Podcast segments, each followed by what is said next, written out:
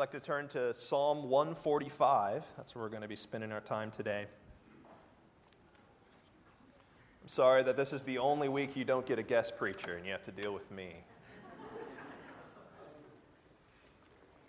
Psalm 145, turn there and I'll pray for us.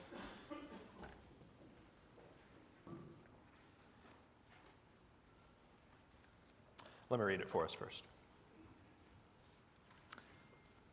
A song of praise of David.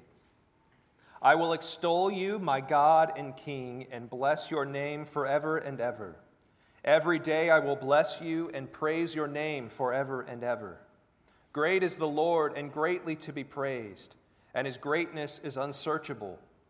One generation shall commend your works to another and shall declare your mighty acts. On the glorious splendor of your majesty and on your wondrous works I will meditate. I shall speak of the might of your awesome deeds, and I will declare your greatness. They shall pour forth the fame of your abundant goodness, and shall sing aloud of your righteousness. The Lord is gracious and merciful, slow to anger, and abounding in steadfast love. The Lord is good to all, and his mercy is over all that he has made. All your works shall give thanks to you, O Lord, and all your saints shall bless you. They shall speak of the glory of your kingdom and tell of your power, to make known to the children of man your mighty deeds and the glorious splendor of your kingdom. Your kingdom is an everlasting kingdom. Your dominion endures throughout all generations. The Lord is faithful in all his works and kind in all his works. The Lord upholds all who are falling and raises up all who are bowed down. The eyes of all look to you, and you give them their food in due season. You open your hand and satisfy the desire of every living thing. The Lord is righteous in all his ways and kind in all his works. The Lord is near to all who call on him, to all who call on him in truth. He fulfills the desire of those who fear him. He also hears their cry and saves them. The Lord preserves all who love him, but all the wicked he will destroy. My mouth will speak the praise of the Lord, and let all flesh bless his holy name forever and ever. Would you join me in prayer?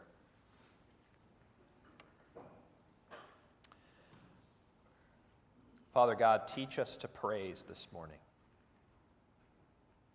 I ask that these words that David have written would, uh, would fill our heart with joy, would fill our heart with thousands of reasons to give you praise, that we may understand your worth, that we may understand your value, that we may give you honor that is due your name. We ask in Jesus' name. Amen. There are times when I read the scripture that I give an overwhelming sense that I am a big fraud. I read words like, Every day I will bless you, or words about continual meditation on God's word, or these promises of, I will do this, or I will do that. And sometimes my immediate feeling is that I am lying in my worship. Now, don't get me wrong, I'm not confessing a loss of faith or even doubt in the truths of Scripture. What I am saying is that there is sometimes a disconnect between what I know to be true and my heart, with all its will and emotions and desires, and it has a hard time catching up to what I know to be true. This is one of those weeks that my heart would have been more ready to sing, Why are you downcast, O my soul, rather than I will bless your name forever and ever. And I think some of this has been influenced by being a worship leader. For whatever reason, the praise songs are the upbeat ones, and the slow ones are the place for meditation and confession. Now, this isn't in itself bad. I do believe that praise is a call for celebration and triumphant sounds. But what I'm coming to terms with is that sometimes I judge my willingness to give praise from the state of my own emotions. And in my study of this passage, I've come to find that praise is not merely something that comes when you have a bubbly attitude or everything is sunshine and rainbows in your life.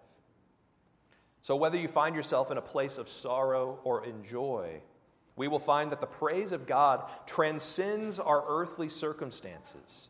And praise comes in response to who God is, not in response to how I feel. As we approach this psalm, in the heading itself, we see a song of praise. Many atheists or opponents of the Christian faith have accused Christians by saying, How arrogant is this God that he forces his people to praise him? How needy, how narcissistic. I aim to make it apparent in the sermon today that David is under no coercion in these words that he has written. But he is so filled with awe that it pours forth in praise to God. And we must recognize that praise does not happen in a vacuum. Praise does not come from nothing, nor can it be generated in us by sheer force of will. Praise always comes in response to something. And we find in the passage today, because of who God is, we must respond in praise. Let's look again at verses 1 through 3. I will extol you, my God and King, and bless your name forever and ever. Every day I will bless you and praise your name forever and ever. Great is the Lord and greatly to be praised, and his greatness is unsearchable. Praise, in its very nature, is an act of celebration and flattery. We are making much of who God is. As we look through the psalm, we see David using many different words for praising. The ESV Study Bible notes give us some help on some simple definitions of these words. He extols God, which is to tell of how great God is. He blesses him, which is to speak specifically of his generosity. He commends him, so he's speaking highly of his deeds. And then we see he declares, he meditates, he speaks, he pours forth, sings aloud, he gives thanks. In writing this psalm, David is trying to put every word he can think of into his praise of God. And let this be our first point of instruction here. How can we expand our praise of God? In writing this psalm, David is using an acrostic format. Each verse begins with a word that starts with the next letter of the Hebrew alphabet. And I must confess that in my worship of God, I am more likely to stay general in my praise, but I go really deep in my needs and my requests. I wonder how readily I could fill up 26 verses of my own alphabet with another letter for each term. I bet David would even be able to come up with something for X and Q. If we are to join in with David in exhausting our language to come up with words suitable to praise God, the first thing we must recognize is that it won't come without practice. Verse 2 reminds us that God's name is to be praised day in and day out for all eternity. Verse 3 reminds us that God's greatness is unsearchable. And unsearchable not in the sense that it is off limits, but quite the contrary. It is an invitation to try and find a bottom. Search out the boundaries, look for an end, day in and day out for eternity, and you will not find the end of his greatness. Unlike chips and salsa at your favorite restaurant, God's greatness is truly bottomless and there is no condescending look on your third or fourth attempt to find the bottom.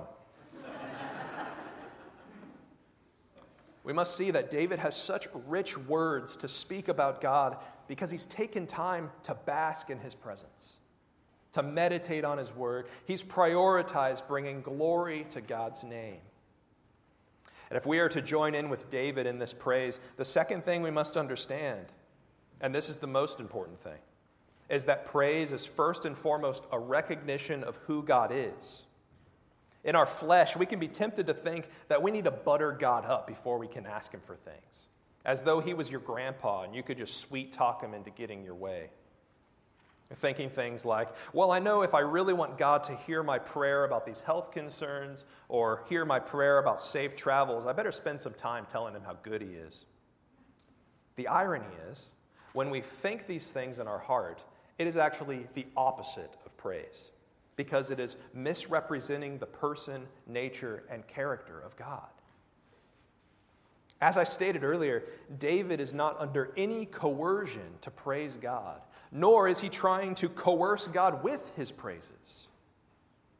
In reflecting upon God's character and action, David is so filled with affection for God that praise naturally pours out of him. When we praise God, it is also not just wishful thinking, hoping that God would actually be what we say he is. All of our praise is in response to whom he has shown himself to be and in celebration of his mighty deeds. If you look down to verses 14 through 20, we see specific reasons for praise. The Lord upholds those that are falling. He gives food in due season. He opens his hand and satisfies the desire of every living thing. The Lord is righteous in all his ways, kind in his works. He is near to those who call. He fulfills the desires of his people. He hears their cries and saves them. The Lord preserves.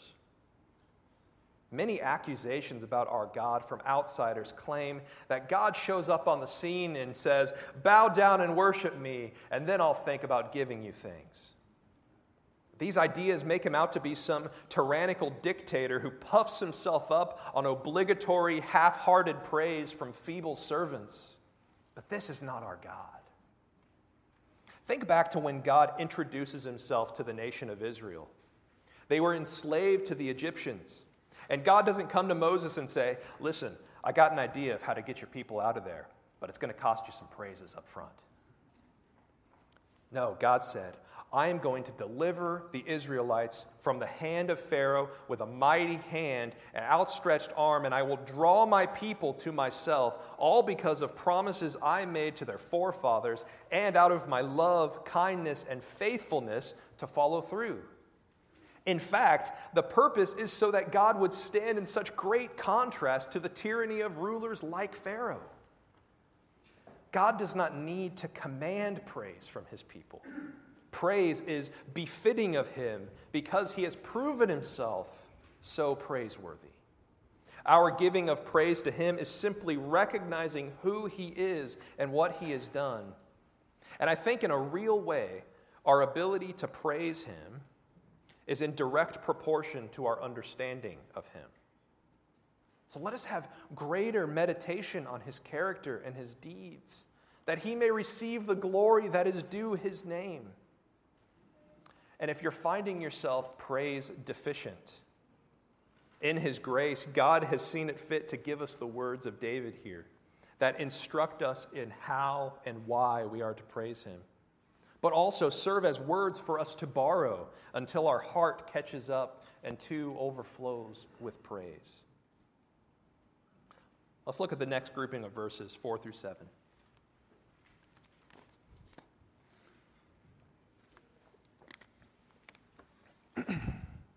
One generation shall commend your works to another, and shall declare your mighty acts. On the glorious splendor of your majesty, and on your wondrous works I will meditate. They shall speak of the might of your awesome deeds, and I will declare your greatness. They shall pour forth the fame of your abundant goodness, and shall sing aloud of your righteousness. In the book of Deuteronomy, we have the famous words of the Shema, which read Hear, O Israel, the Lord our God, the Lord is one. You shall love the Lord your God with all your heart, with all your soul, and with all your might. And the very next verse says this You shall teach them diligently to your children, and shall talk of them when you sit in your house, and when you walk by the way, and when you lie down, and when you rise. This is one of many places in the Old Testament that we can point to where God directs the people of Israel to practice their worship with the next generation in mind. The children are included in the feasts and festivals. The children are to ask questions about the various sights they see and what God accomplished for his people there. God has set up this pattern that the worship of God would be passed from one generation to the next. And at the point that David is writing these words, he is the proof of hundreds of years of God's promises being passed down from one generation to another. Even more so when we think of the effect of it being passed from one generation to the next to reach us today. Even still, we are to act diligently in trusting the gospel to the next generation. Scripture directs us first to think of our own children and the people in our household. But I want you to also consider this in relation to how the church is talked about in the New Testament. The church is considered a family the household of faith, as it says in Galatians 6:10. We are one body, participating in one spirit. We are to consider one another as brothers and sisters, older men like fathers, older women like mothers. Paul calls Timothy and Titus his true children in the faith. We are to regard one another as members of the same family, and yet spiritually we are even closer than family. I draw your attention to this because entrusting to the following generation is far more than taking your kids to church, although that's certainly a good thing. When you look around this sanctuary, I want you to see brothers and sisters. I want you to see mothers and fathers. I want you to see parents and grandparents. We all have a responsibility to one another. One generation shall commend the Lord to another. This is not a passive thing, it doesn't happen by accident. Also, it's a verbal thing. Words must come out of our mouths from one generation to another. Look at verse 4 where it says, Commend his works, declare his acts. Verse 6 says, They shall speak, and once again, declare. Verse 7 says, Pour forth, sing aloud. Passages like this have been constantly on my heart over the last few years. The reason for this is I feel that Westchester is at a crossroads. We are celebrating 50 years of ministry here in this building, and we are deciding now what is going to characterize the ministry of the future. We did a survey two years back, and it revealed a startling truth about the demographics of our church. 66% of the adults in our church are over the age of 51. At any age, we need to be thinking about what kind of legacy we are leaving to the next generation. But this is especially critical of the older age group here. The future leaders of this church are coming from a pool that is less than half the size of the generation that came before it. And to keep going for another generation, we're going to need elders and deacons and teachers. Amongst millennial Christians and Gen Z, there's a massive drop in church attendance, as well as an embracing of progressive or liberal theology in light of a world that is growing more and more hostile towards Christianity. And it seems like every week there's a new high profile Christian who has announced that they are going through deconstruction in their faith. They no longer claim to be a believer. They're asking questions, they're exploring new options. I want you to see these are all discipleship issues. This is the fruit of either a lack of discipleship or it's evidence of tradition and law being entrusted rather than the gospel. For one generation to commend to another, we must see one another as part of the same family and feel that responsibility that we have to one another. I say that we're at a crossroads because plenty of churches in America and plenty of churches around us in Des Moines will get to this place demographically, and instead of investing in the next generation, they choose to just ride off into the sunset. One generation shall commend his works to another and declare his mighty acts. Let us adopt this, own, this understanding into our own hearts. Because when we see the fruit of this in our midst, we are going to shout with praise as David is doing. That God is showing himself faithful from generation to generation. Let us be about that praise. But we cannot commend his works to another generation if we do not spend time together. We cannot speak the might of his deeds if we never talk to each other. Now, I would be remiss if I did not talk about the changes coming up in our adult Bible fellowship this fall. Those changes take place in exactly this context. The adult ministry team has set a new vision for us that we want to be about intergenerational discipleship because we see the biblical command as well as the practical need around us. I will go into more detail about this at our upcoming membership meeting in a week. But in brief, we're going to have three classes, and each of them will have teaching teams that span the generations and leadership teams that span the generations. And we do this in hopes of having each class with a diverse age range as well. Now, I want you to understand something. These changes are a structural change and they provide more opportunity to learn and fellowship across the generations. However, these changes will not make discipleship happen. These changes will not make one generation declare his works to another. This will create an opportunity, but intergenerational discipleship will have to come from the heart. Intergenerational discipleship will only come out of a response of God's worth and character and deeds just as our meditations on Him should fill us with affection so that we overflow in praise, our reflection on God should cause it to well up inside us that says, I need to tell someone. I need to declare His awesome deeds. I need to tell of His goodness. I need to make sure the next generation knows this. I want to make sure they know how to tell the next generation after them how to declare His greatness, righteousness, and majesty. David is also very purposeful about the kinds of things that are being entrusted from one generation to another his works, his mighty acts, his majesty, his deeds, his greatness, his goodness, his fame, his righteousness. Sometimes when we talk about what the older generation can pass down to the next, we focus on wisdom. Wisdom that is earned with age, and rightly so, would be a good thing to pass down. However, the focus here is on the things that God has done, not the life lessons that I've learned along the way. See, my generation, we're content to learn car repairs from YouTube. We're learning how to cook from food blogs. Some of the best guitarists in the world have master classes online where I could actually learn from the guy that I want to sound like. But you know what the internet hasn't supplied yet? An older person who knows me, who walks through life with me, who prays for me and challenges me. Sure, I could listen to a sermon of a person declaring the works of God, but it hits different when that person knows you and cares about you and is invested in your life. The truth weighs differently when that's the case. And though I'm still young, I'm starting to grapple with the fact that there's another generation of adults already behind me. They think differently than me. They've experienced life differently than me. I'm already annoyed with their musical taste. and my skinny jeans get mockery rather than cool points.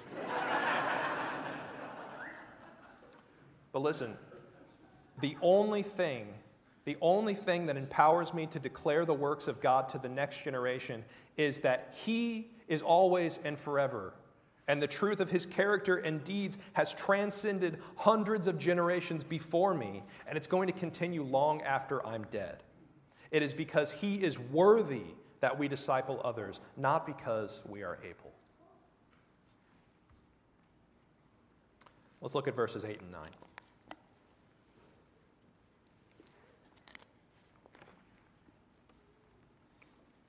The Lord is gracious and merciful slow to anger, and abounding in steadfast love. The Lord is good to all, and his mercy is over all that he has made. Once again, let us remember that it is in response to who God is that we bring him praise.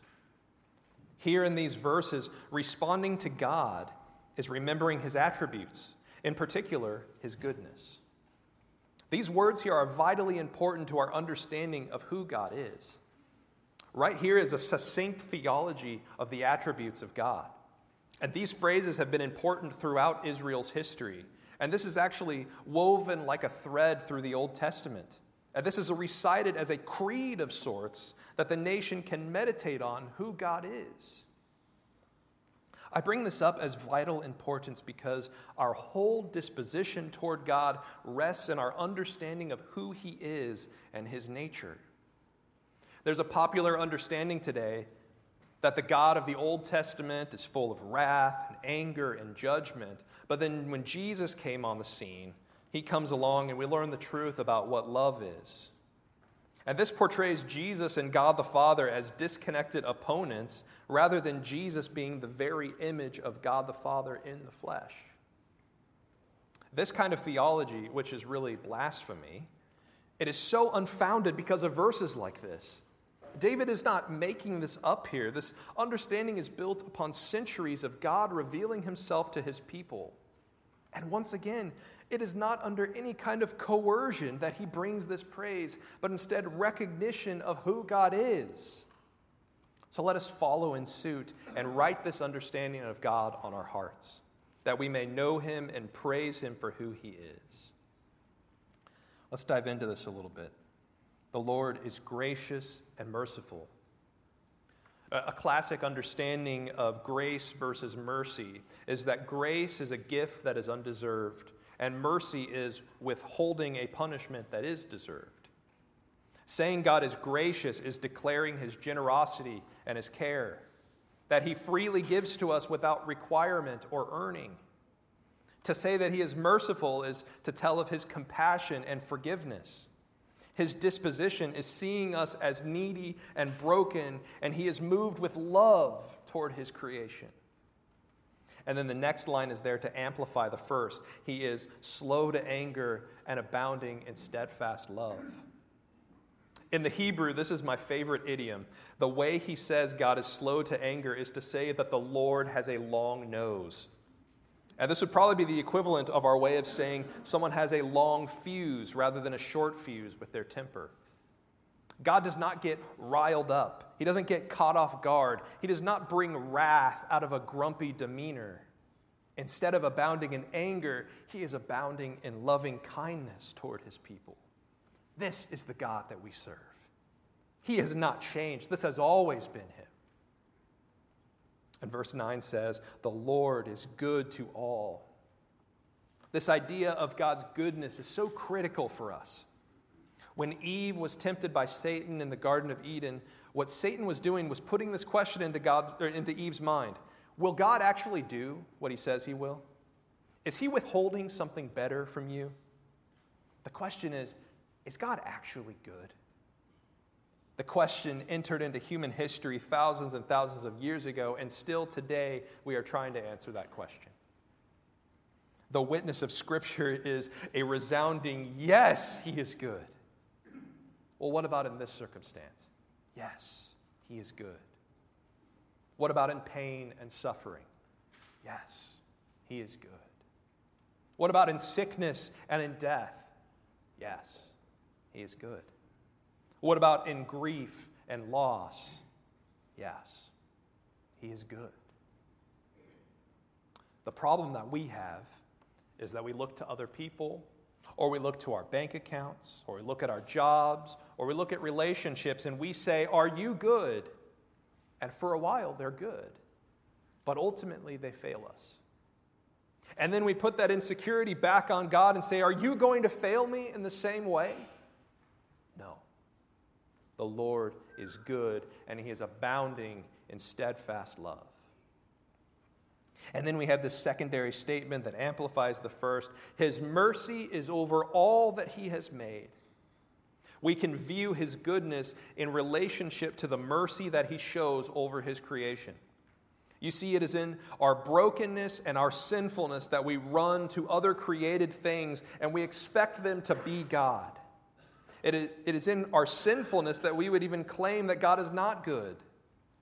When we consider all of this, when we consider the rebellion, the idolatry, the way that man rejects God, this is where we see the heart of God's character. God's demeanor toward us is in, in response to our sinfulness, his demeanor is mercy. He's slow to anger, he is gracious, he is abounding in love. We know He is good because we know we are not good, and yet He has given us mercy. Once again, Jesus and God the Father are not opposed to one another, and their work is not opposed. When we understand that for all eternity prior to the incarnation, that God is loving and kind and filled with mercy toward his creation, it actually creates the context for Jesus to make sense at all.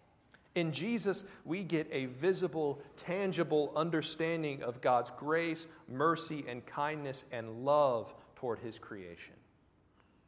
Just think about this. David was filled with praise just by reflecting on God's care and salvation to the people of Israel and the giving of his law. Imagine the words his heart would be filled with when he considers that same God stooped low to his creation, took on flesh to be just like you and me, and willingly laid down his life to forgive the sins of his people. It is a work that is beyond all imagination. and yet it is 100% consistent with God's character. When we consider our sinful state and God's goodness toward us, that should fill us with gratitude. That should stir our affections for His mercy, and we should pour forth His praise. The heart of our praise is His goodness. When we train ourselves to ponder God and the reasons to give Him praise, it should not be something that we are reluctant to do. When we consider the character of God, we should recognize that He is worthy of our praise despite our emotional state. If our hearts are not eager to pour out praise to God, then we need to remind our hearts who God is. As we explore the character of God, we're going to find an unsearchable depth of goodness, infinite reasons to praise Him day in and day out, forever and ever. And as we continue this exploration, may we find increasing awe at a God who is so good that he would choose mercy upon us lowly sinners out of a heart filled with loving kindness over all that he has made. Let us pray together.